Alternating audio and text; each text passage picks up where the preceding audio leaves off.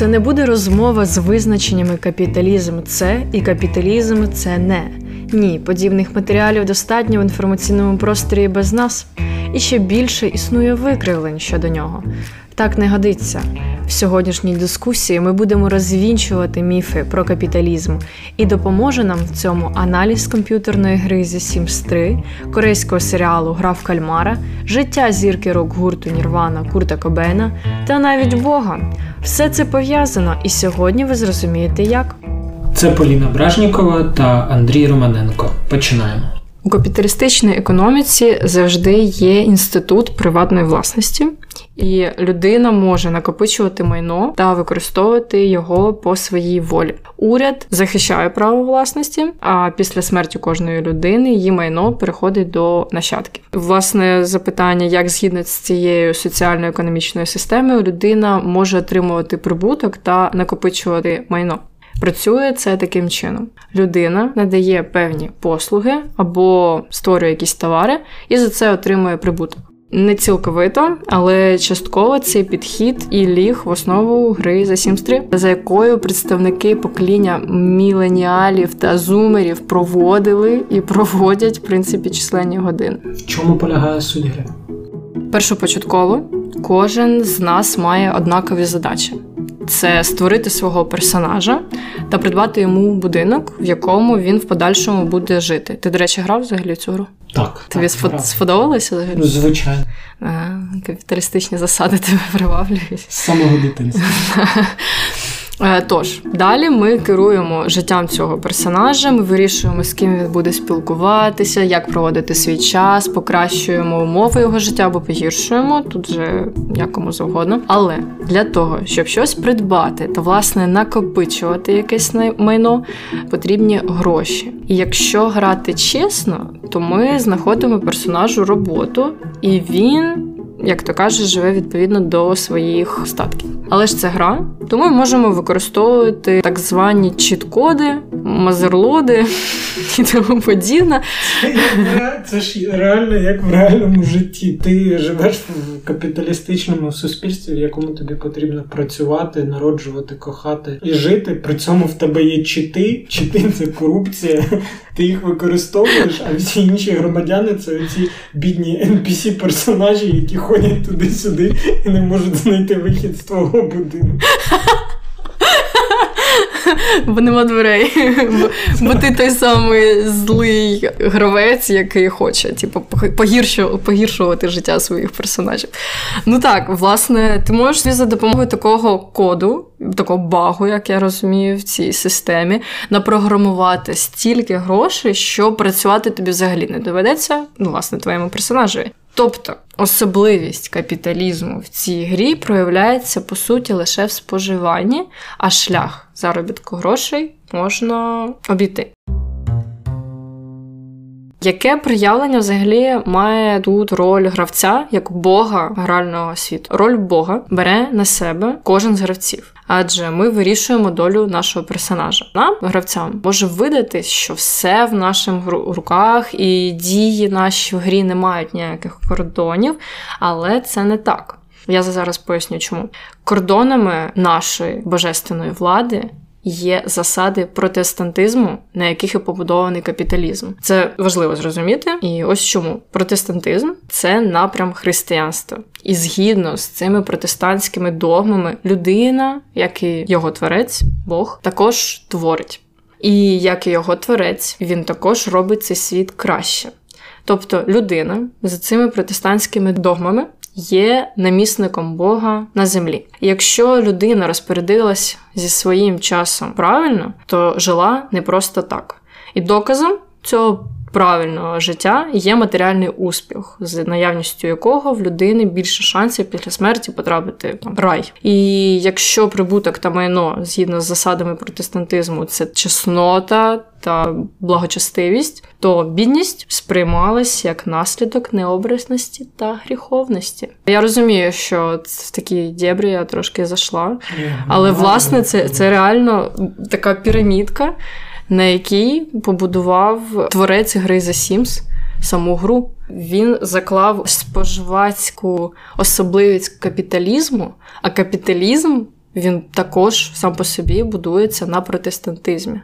Тобто від релігії ми доходимо до споживання. Це звичайно так. І німецький соціолог Макс Вебер, який написав дослідження досить ґрунтовне протестантська етика та капіталізм, виходив з того, що створення капіталізму такого, яким ми, наприклад, зараз його знаємо, є саме його побудова суспільних відносин на основі протестантської етики, тому що протестантизм як такий надихав людей на саме. Роботу протестантизм підносив це як божественне діяння, на відміну на той час 15-16 століття від католицької церкви, для прикладу, в Іспанії дуже католицькій країні. Робота, тобто займатися якоюсь працею для благородних верст населення, вважалось непривілейованою діяльністю. Тобто бруднити мав... руки, типу? Бру... Да, роботою займаються брудні касти населення, брудний клас. В подальшому католицька церква так само притримувалась приблизно таких самих поглядів. І протестантизм він в тому числі став одним з поштовхів розвитку капіталістичних відносин. Він не став причиною, тому що є дуже багато дослідників. Е, стверджують, що капіталістичні відносини, протокапіталістичні відносини, зародки капіталістичних відносин виникли ще за дуже задовго до взагалі появи протестантизму, до появи навіть християнства вони існували. Проте протестантизм мав дуже великий вплив на їх подальше. Що таке протокапіталістичне? Прото, прото це мається, наприклад, от у нас є відносини капіталістичні, протокапіталістичні це ті, які були схожі, але існували задовго. Так можна сказати, наприклад, так само про державу. Ми знаємо державу, як вона існує, які структури є, а були так звані протодержави. Протодержава це, наприклад, утворення схоже по своїм е, характеристикам на державу, але ще не може повністю вважатись державою, яке існувало задовго. Тобто виходить, прото це те, що було до, а пост да. це пост, це типу те, як е, так, модернізм, прото, що було постмодернізм. До, так? Пост це ну, латина. Е, до речі, ти сказав про Макса Вебера.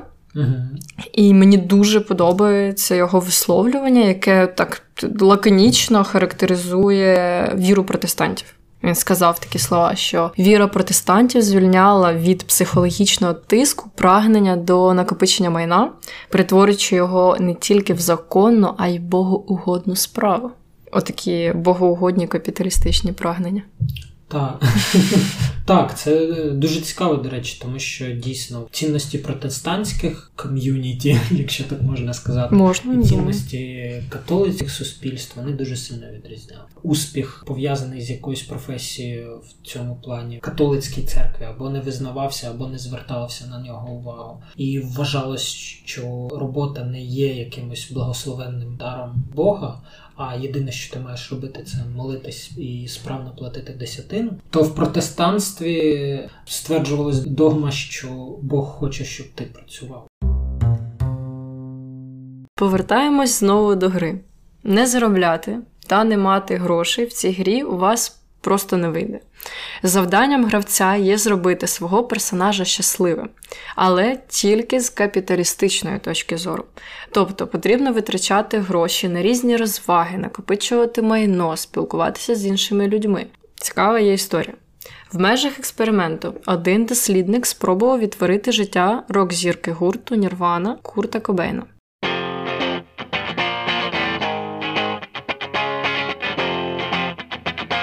І в персонажа, власне, був великий будинок, багато грошей, а його існування було обмежене постійними сварками з його дружиною Кортні Лав, постійним розпиттям алкоголю, перегляду телевізора та грою на гітарі. Однак алгоритми гри по-різному намагалися змусити персонажа знову соціалізуватись, знайти роботу, купувати речі та поладнати з дружиною, бо персонаж постійно відчував апатію та перебував у поганому настрої. А як ти пам'ятаєш, в персонажа ці всі його буквально емоції відображаються на індикаторі. На цьому будується власне гра, що тобі слідкувати потрібно за цими емоціями. І, дивлячись на ці параметри, якось підлаштовувати якісь обставини, щоб він відчував себе щасливим. І на цьому прикладі зрозуміло, що щасливим його можна було зробити тільки якщо він працював і ладнав з соціумом. Це цікаво, бо для протестантизму найбільшими гріхами була низька продуктивність та апатія. І І, власне, для існування капіталізму ці поняття також є гріховними в деякому сенсі, бо вони протилежні зацікавленості в отриманні прибутку та продуктивності у виконанні своєї роботи. Чи навмисно розробник Sims заклав в гру основи капіталізму? Вілл Райт, геймдизайнер та розробник гри, втратив свій будинок та все матеріальне, що в ньому було, через дуже сильний смерч. Ніхто з його близьких та рідних не постраждав. Але після цього він зрозумів для себе персонально, що ніякий одяг та техніка не можуть зробити його щасливим. Тож він замислився, яку роль відіграє споживання для сучасної людини. І оскільки персонаж у грі щасливий, а кристал над його головою світиться яскраво зеленим кольором тільки тоді, коли всі його потреби задоволені, а для цього йому необхідне певне джерело заробітку. Тож, на мою думку, основи капіталізму у Сімстри Sims 3 закладені навмисно, не дивлячись на те, що сам розробник гри не вважає матеріалістичні блага запорукою щастя для людини. Я хотів би в цьому плані навести невеличкий приклад, чому наразі споживання є звичайно величезною частиною життя кожного з нас.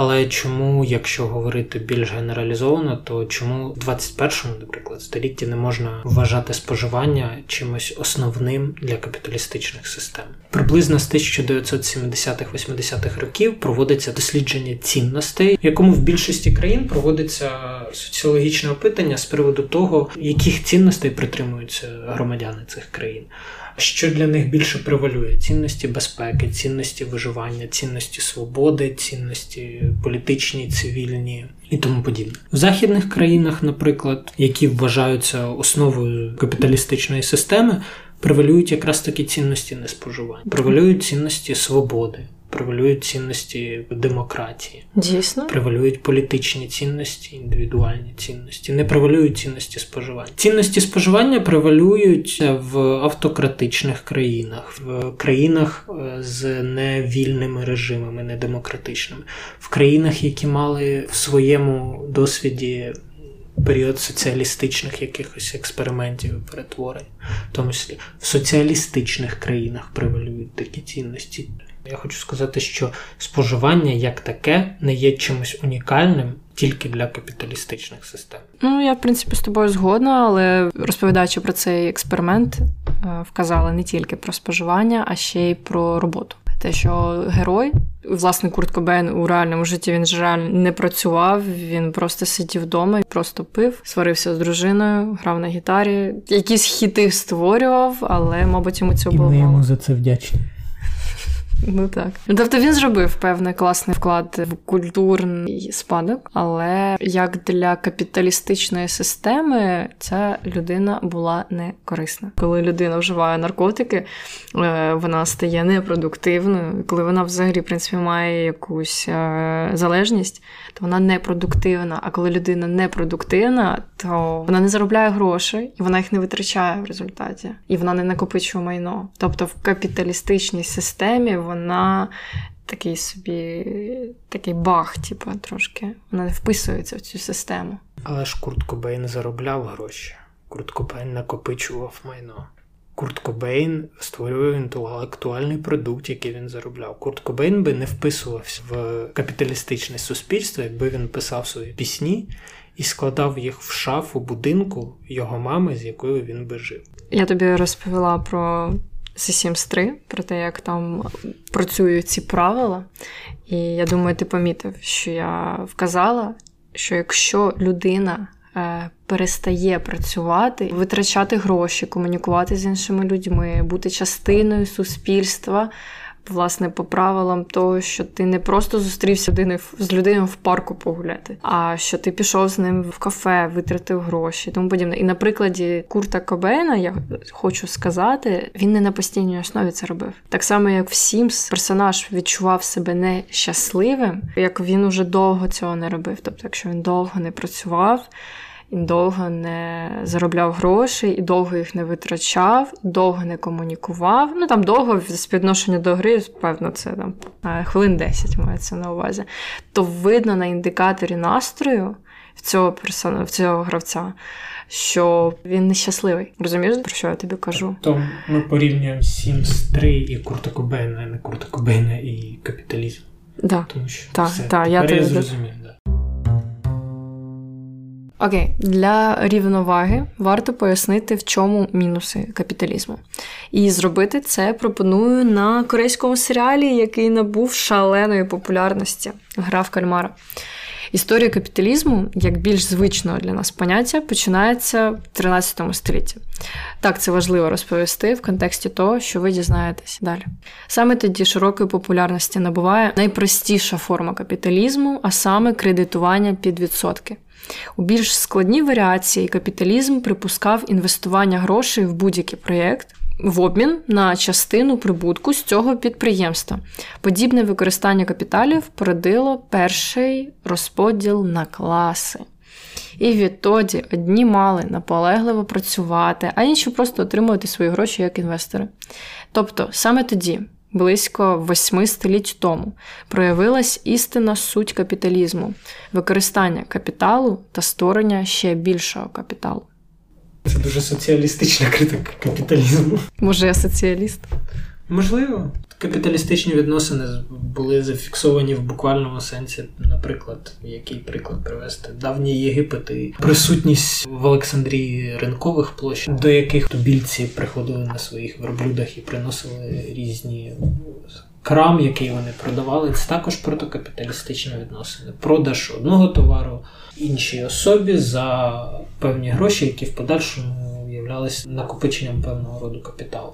Раніше були присутні бартерні відносини, які характерною ознакою капіталістичних відносин. Капіталізм не створює класи, особливо капіталізм не створював класи в 13 столітті. Розподіл на класи і, взагалі, класовий розподіл суспільства є однією з догматів теорії соціалізму, її вигадали Карл Маркс з Фрідріхом Енгельсом. На жаль, суспільство набагато складніше побудоване, щоб просто розподілити їх на класи буржуазії, класи робочого класу. Є дуже багато груп, підгруп, підгруп в підгрупах і груп в підгрупах, які мають власні інтереси. Добре, тобто сьогодні практично вся світова економіка вона працює на капіталістичних засадах, і у розвинених країнах існує приватна власність можливість заробляти, використовуючи власні капітали. Я правильно зрозуміла, що ти не вважаєш характерними для капіталізму поділ суспільства на класи заможні і незаможні. В капіталістичних країнах, як і в соціалістичних країнах, є бідні і є багаті. Так само, як і в феодальних країнах минулого були бідні, були багаті. Поділ на заможних і незаможних не є якимось винаходом капіталізму. Так, я я розумію про що ти, але чому я говорю про це в контексті капіталізму? Тому що вважається, і це не новина, що капіталізму все-таки характерний оцей поділ на класи, в якому одні заробляють, важко працюючи, але грошей не мають, а інші заможні тільки тому, що а, гроші притягують гроші. Насправді багатіти легше, коли ти вже багатий. Конфлікт, про який я кажу, цей, він є між працею та капіталом. Тому я, наприклад, є прибічником думки того, що капіталізму характерний поділ на ці класи. Тому що ну, цей конфлікт існує, він дійсно зустрічається у всіх е, капіталістичних країнах. Виглядає так, що сьогодні цей конфлікт є невід'ємною частиною капіталізму різниця в капіталістичних країнах, звичайно, між багатими та бідними поглиблюється. Проблема нерівності це одна з основних проблем наразі світової економіки. Одна е, на неї звернений величезний фокус уваги. Дуже малий процент людей володіє просто величезним процентом. Ну, типу, менше 10% е, населення мається на увазі там щось близько. Да. Від 1 до 3% населення володіє всім капіталом планети. Ну, як капітал, активами цьому. Активами. Тобто Більшістю, точніше. Дуже багато людей вважають, що вони мають якісь гроші в своїх каморках, які вони використовують. Ні, це не обов'язково гроші, це якісь пасивні активи, в тому числі просто акції компанії, які вони не можуть прийти в кав'ярню, розрахуватися активно своєї компанії за кав'ярню і не можуть взагалі ними навіть оперувати. Але сам факт цього є. Нерівність існує. Це правда, якщо ми говоримо про капіталізм. Я не знала про те, що точніше, ну це очевидний насправді факт. Зараз я це розумію, але я так про це не думала. Поділ на класи є не тільки в капіталізмі. Багато людей вважають капіталізм злом, що він насправді не призводить до того, що люди багатіють, а до того, що одні багатіють, другі бідніють. Але врешті-решт виявляється, що не тільки капіталізм призводить до цього. Ти можеш е, назвати, які особливості характерні для капіталізму? Основна характеристика капіталізму це наявність вільного ринку і наявність у агентів, так званих людей, які є учасниками капіталістичної системи, доступу до вільного ринку. Тобто, банально, якщо в тебе є якийсь продукт, ти хочеш його продати, ти можеш це зробити. Друге, це приватна власність. Люди мають право чимось володіти. Це свобода в широкому сенсі. Свобода економічна, свобода політична. Кожен має право висловлювати свою думку. Я хотіла розповісти про гру в кальмара. Як ти чув, дуже багато наших знайомих на Ютубі, оглядачів, е, серіалів вважають, що гра в кальмара це сатира на капіталістичну спільноту, в якій людина людині вовк. Але тепер, зважаючи на плин нашої розмови, виходить, що цю фразу можна сказати: гра в кальмара це сатира на капіталістичну, соціалістичну і будь-яку іншу політичну економічну спільноту, які людина людині вовку. Ну тобто дуже багато людей говорили про те, що гра в кальмара це такий, типу, червоний прапор про капіталізм. Типу, що все, що там розповідається, воно направлене на те, щоб показати мінуси капіталізму і тому подібне. А там же ж провідна ідея, власне, це про нерівність. Я вважаю в даний момент важливо пам'ятати, де була знята гра в кальмар. В Південній Кореї. Це корейський серіал, південно-корейський серіал в якому червоною ниткою проходять наративи південно-корейської реальності. Південна Корея має досить великі проблеми з бідністю. Це дійсно так. Це багата країна з достатнім прошарком досить бідних людей. Логічна відповідь, що це критика капіталізму, і це так, це критика капіталістичної системи, це критика пороків капіталістичної системи. Тому що, як ми вже з тобою говорили, в будь-якій системі є пороки. Але ці пороки, як ми зараз виявили в нашій дискусії, вони не є характерними тільки для капіталізму. Правильно, ці пороки не є характерними тільки для капіталізму. Соціалізм каже, що не має бути багатих. Треба забрати в багатих, віддати бідним. Проблема ж полягає не в тому, що не має бути багатих. Проблема полягає в тому, щоб цей gap між багатими і бідними не був таким величезним. Гра в Кальмара була дуже добре підхоплена лівими соціалістичними ідеологами, як флагман, що ось дивіться, який поганий капіталізм, давайте будемо з ним боротися. Так, то це дуже форсили сильно. Звичайно, насправді. тому що це зараз тренд. Ви дивіться цей серіал, там такий поганий капіталізм. Але ж сенс в тому, що дійсно в капіталізмі є свої плюси. Я вважаю за потрібне нам їх назвати. Я тобі кажу плюс капіталізму, ти мені даєш свій коментар на нього. Тож перший плюс капіталізму. Виробництво зосереджене на потребах та побажаннях споживачів. Так, пропозиція породжує попит, попит породжує пропозицію. Це закон вільного ринку, а вільний ринок частина капіталізму. Другий плюс висока швидкість формування капіталу. Що мається на увазі під капіталом? Майно. І що люди при капіталізмі вони мають право володіти майном та передавати його у спадщину. Так, в тому числі це робить багатшими всіх нас. Різноманітність товарів та послуг. О, це, мабуть, характеристика чудова саме споживання, тому що різноманітність породжує збільшення споживання, збільшення споживання породжує різноманітність. Дійсно. І останнє але не менш важливий відсутність штучних заохочень та покарань за погане виробництво. Я тобі можу розтлумачити трошки цей плюс, так, якщо необхідно. Система вільного ринку вона сама покарає поганих виробників відсутністю попиту їх товару. Ну тобто, якщо нам не подобається товар, ми його не купуємо. Бізнес неприбутковий, бізнес зачиняється. Для цього не потрібно якесь керування зверху. Ну, система сама працює таким чином, що через те, що дуже велика кількість альтернатив, то виробники і бізнеси намагаються бути кращими.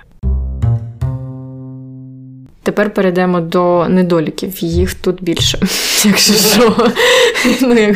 Все в відповідності до трендів. Ну насправді так. Перше нерівність розподілу багатств та доходів. Так само, як і при соціалізмі, так само, як і при феодалізмі. Ну, твоя думка тут є дуже чіткою. Нерівність розподілу є. Але якщо ми ізольовано говоримо конкретно про капіталізм, то так, ця проблема існує. Далі е, нестабільність економіки. Капіталістична економіка, вона за своєю природою нестабільна. Тобто існує повторювальний цикл, в якому також присутній економічний спад. Ціни падають, заводи закриваються, робочі стають безробітними. В противагу цьому, коли йде пожвавлення бізнесу, ціни ростуть, є багато комерційної діяльності, і ці типу, чергування і періоди спаду та підйому призводять до великого скорочення ресурсів. Це об'єктивний факт того, що капіталістичні системи економік, вільні економіки, так звані, переживають цикли, цикли падіння, цикли росту. Нестабільність економіки так само характерна і для соціалістичної, наприклад, протилежної протиборчої системи капіталізму. Радянський Союз, приклад соціалістичної, комуністичної, як вони казали, просто соціалістичної економіки. Зник, розпався якраз таки через нестабільність економіки. Все Радянського Союзу банально закінчились гроші. Все, і країна розпалась. Китай, який наразі проводять е, як е, приклад, як вони, наприклад, самі себе називають соціалізм з китайськими особливостями, так само переживає кризи і підйоми. Може, через те, що це капіталістична економіка, яка маскується під ідеологію соціалістичної. Але сам факт в тому, що це так само характерно і для інших систем. Останній мінус капіталізму це зростання монополій, тому що капіталістична Ну, як на мене, все-таки я з цим частково згодна. Капіталістична економіка, вона конкурентоспроможна в теорії тільки. Тому що на практиці виробники досить часто йдуть на змову та створюють монополії в деяких галузях, що гарантує їм більший дохід та відсутність конкуренції. І це ж, в принципі, характеристика, яка притаманна тільки капіталізму. Монополії притаманні не лише капіталізму. Зрозуміло. Все. Монополії монополії як такі набагато більше притаманні соціалістичним системам чи феодальним, наприклад, системам. В феодальних системах були монополії такого роду, що лише певна, наприклад, група людей могла займатися лише певною діяльністю.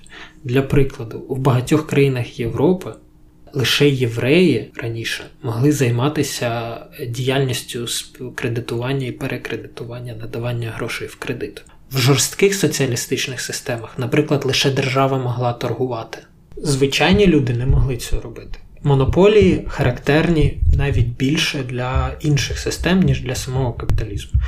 Якщо розглядати капіталізм ізольовано, дійсно монополії, створення монополії є величезною загрозою, величезною проблемою для капіталістичних економік, тому що вони сповільнюють їх ріст. І якраз таки вкладаються в, розширення рівня нерівності, тому що багатшими стає менша кількість людей, а біднішими стає більша кількість людей. Останнім часом надзвичайно важливий мінус це екологічна тематика капіталізм вкладається дуже високими темпами в зміни клімату, які в подальшому руйнують навіть самі основи капіталізму і змушують нас е, передати способи нашого життя. Можна увазі те, як ми споживаємо, не екологічно.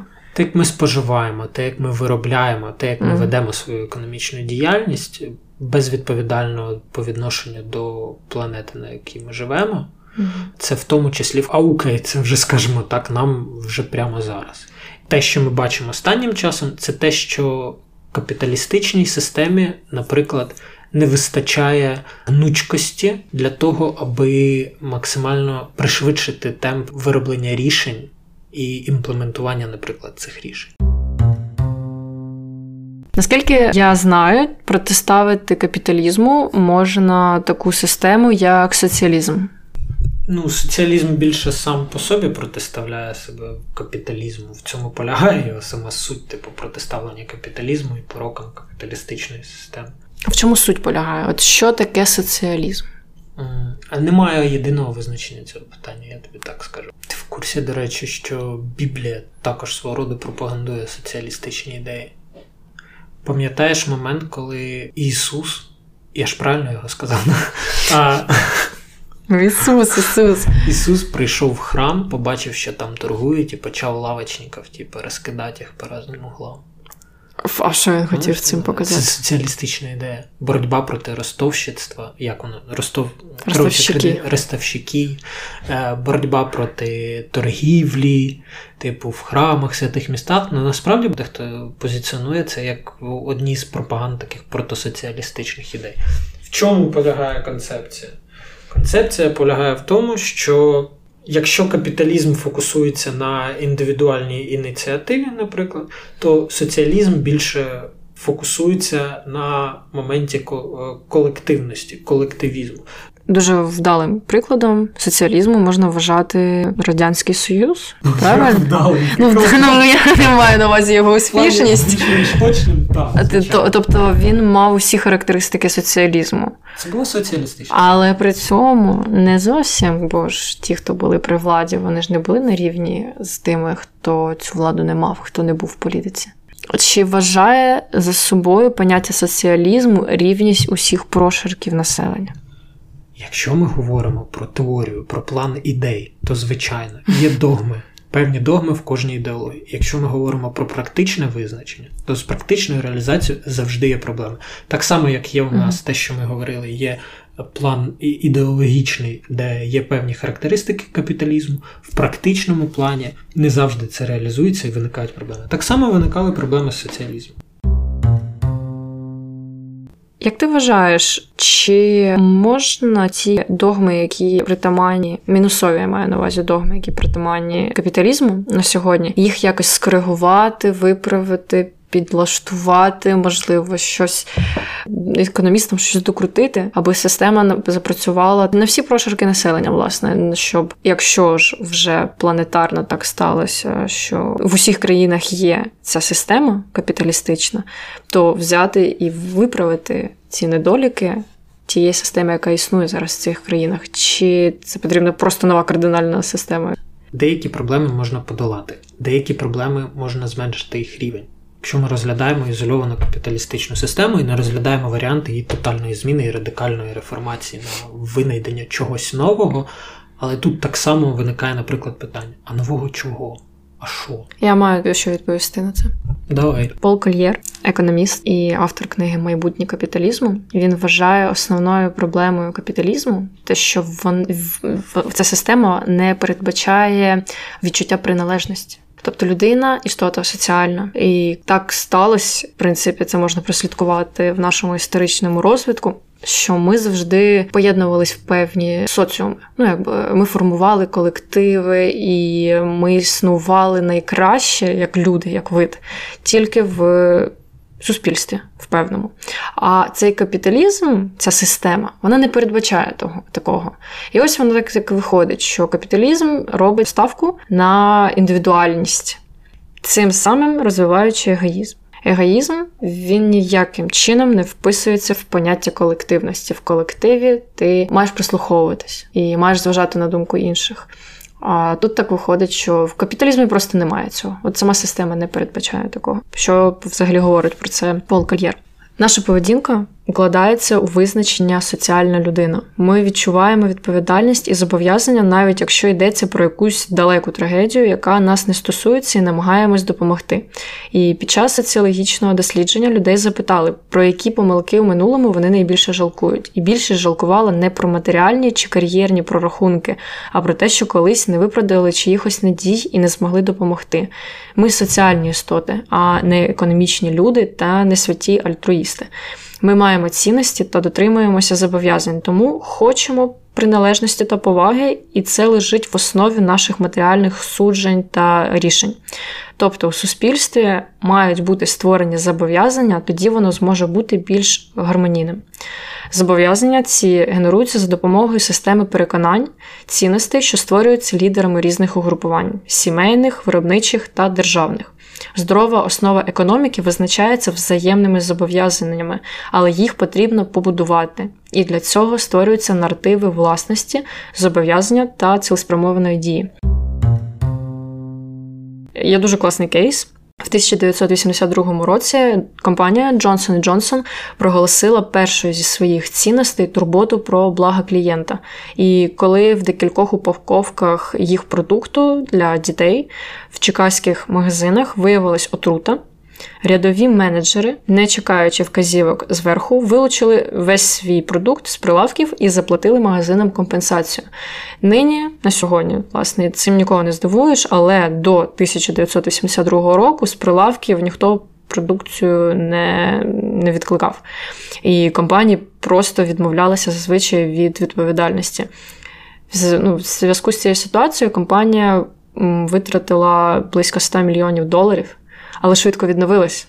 Бо ж сьогодні ми чуємо в принципі, про цю компанію, її акції мають дуже високу ціну. Е, і у нашому житті домінують три групи: це сім'ї, організації та суспільство. Лідери цих груп можуть створити взаємні зобов'язання, що реформують капіталізм, створивши спільні цінності. В капіталізмі дійсно все зосереджено на заробітку на да, на свободі, на вільному ринку і тому подібне, але все-таки там дуже сильним є акцент на тому, що головною є індивідуальність та її потреби в споживанні. Там немає нічого в догмах капіталізму, власне, нічого з того, що ми з тобою проговорили, ні в плюсах, ні в мінусах, про ось цю комуну, нашу соціальність. І економіст говорить про те, що нам не вистачає ось цих зобов'язань і цінностей, і просто людяності. В капіталізмі немає людини в якому сенсі. В капіталізмі є заробіток. І тому я, наприклад, е, не знаю, чи можна це вписати в існуючу систему, чи потрібно нам. Цілковито нова. Це так само, як е, таке відкрите риторичне питання: а чим замінити демократію? Вона якби не дуже класно і працює, як виявляється, але в нас немає альтернатив люди, які стверджують, що капіталізм не працює і має бути замінений, не пропонують того, а чим же він саме має бути замінений. Не пропонують е, через те, що банальної альтернативи наразі дієвої не існує.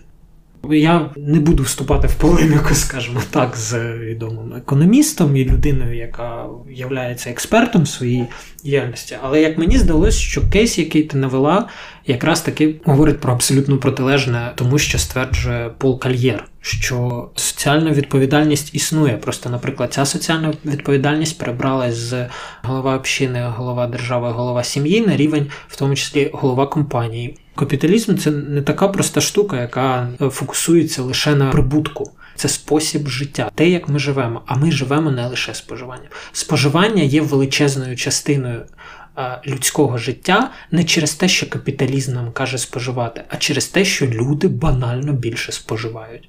Рівень цінностей так само характерний для капіталістичних країн, як і буде характерним для можливих замінників капіталізму. Якщо цінності і зобов'язання не характерні для капіталістичної системи, то чому, наприклад, тоді глава найбільш капіталістичної країни світу Сполучені Штати Джо Байден постійно говорить про цінності, постійно говорить про зобов'язання перед співгромадянами? Може, якраз таки тому, що капіталізм все таки трансформується сьогодні? Сьогодні він просто трансформується швидко, але така людська природа, що ми не помічаємо змін, коли вони відбуваються на наших очах. Кейс Джонсон Джонсон 82-го року, і зважаючи, що ми записуємо цей подкаст 40 років після того, 40 років це дуже невеликий проміжок часу, але дуже багато змінилося в самій цій системі. Відповідаючи на запитання, чому капіталізм дуже багато людей вважають злом. Я зробила такий висновок, що можливо, тому що він найбільш видний. Можливо, тому що ця система притаманна зараз більшості країн на землі, і вона до себе притягує дуже багато уваги, і завжди є противники. І ці противники мають свої рупори для того, щоб виказувати свою думку. І тому по землі, по планеті, по країнам, по суспільствам, тобто розшаровуються ця їхні думки і доходять до нас такими відлунням. Власне, того, що капіталізм це погано, що капіталізму притаманне розподілення на класи. Нам все-таки простіше інформацію впитувати і не аналізувати її. Особливо багато людей вважають, що вони ж аполітичні, що їм не потрібно більш глибоко занурюватись в якусь тему, і вони почують щось, зроблять висновок для себе, наче це їх висновок наче це вони вважають так. І так само, в принципі, я я беру на себе цю відповідальність і кажу про те, що я також ну, якби роблю таку помилку. Досить довгий період часу, як виявилось, я придавала капіталізму ці характеристики, які я щойно назвала, вважаючи, що вони притаманні тільки. Цій системі, але все-таки ні. Мабуть, на такому поодинокому випадку мене можна і побачити, як це працює. Що певно в дискусії істина. Всі маніпулюють. Я маніпулюю, ти маніпулюєш. Всі маніпулюють, а в дискусії дійсно породжується істина. Дякуємо за те, що слухаєте. Чекаємо на ваші реакції в Твіттері Андрія та моєму інстаграмі, посилання на які є в описі до кожного випуску. Скоро почуємось!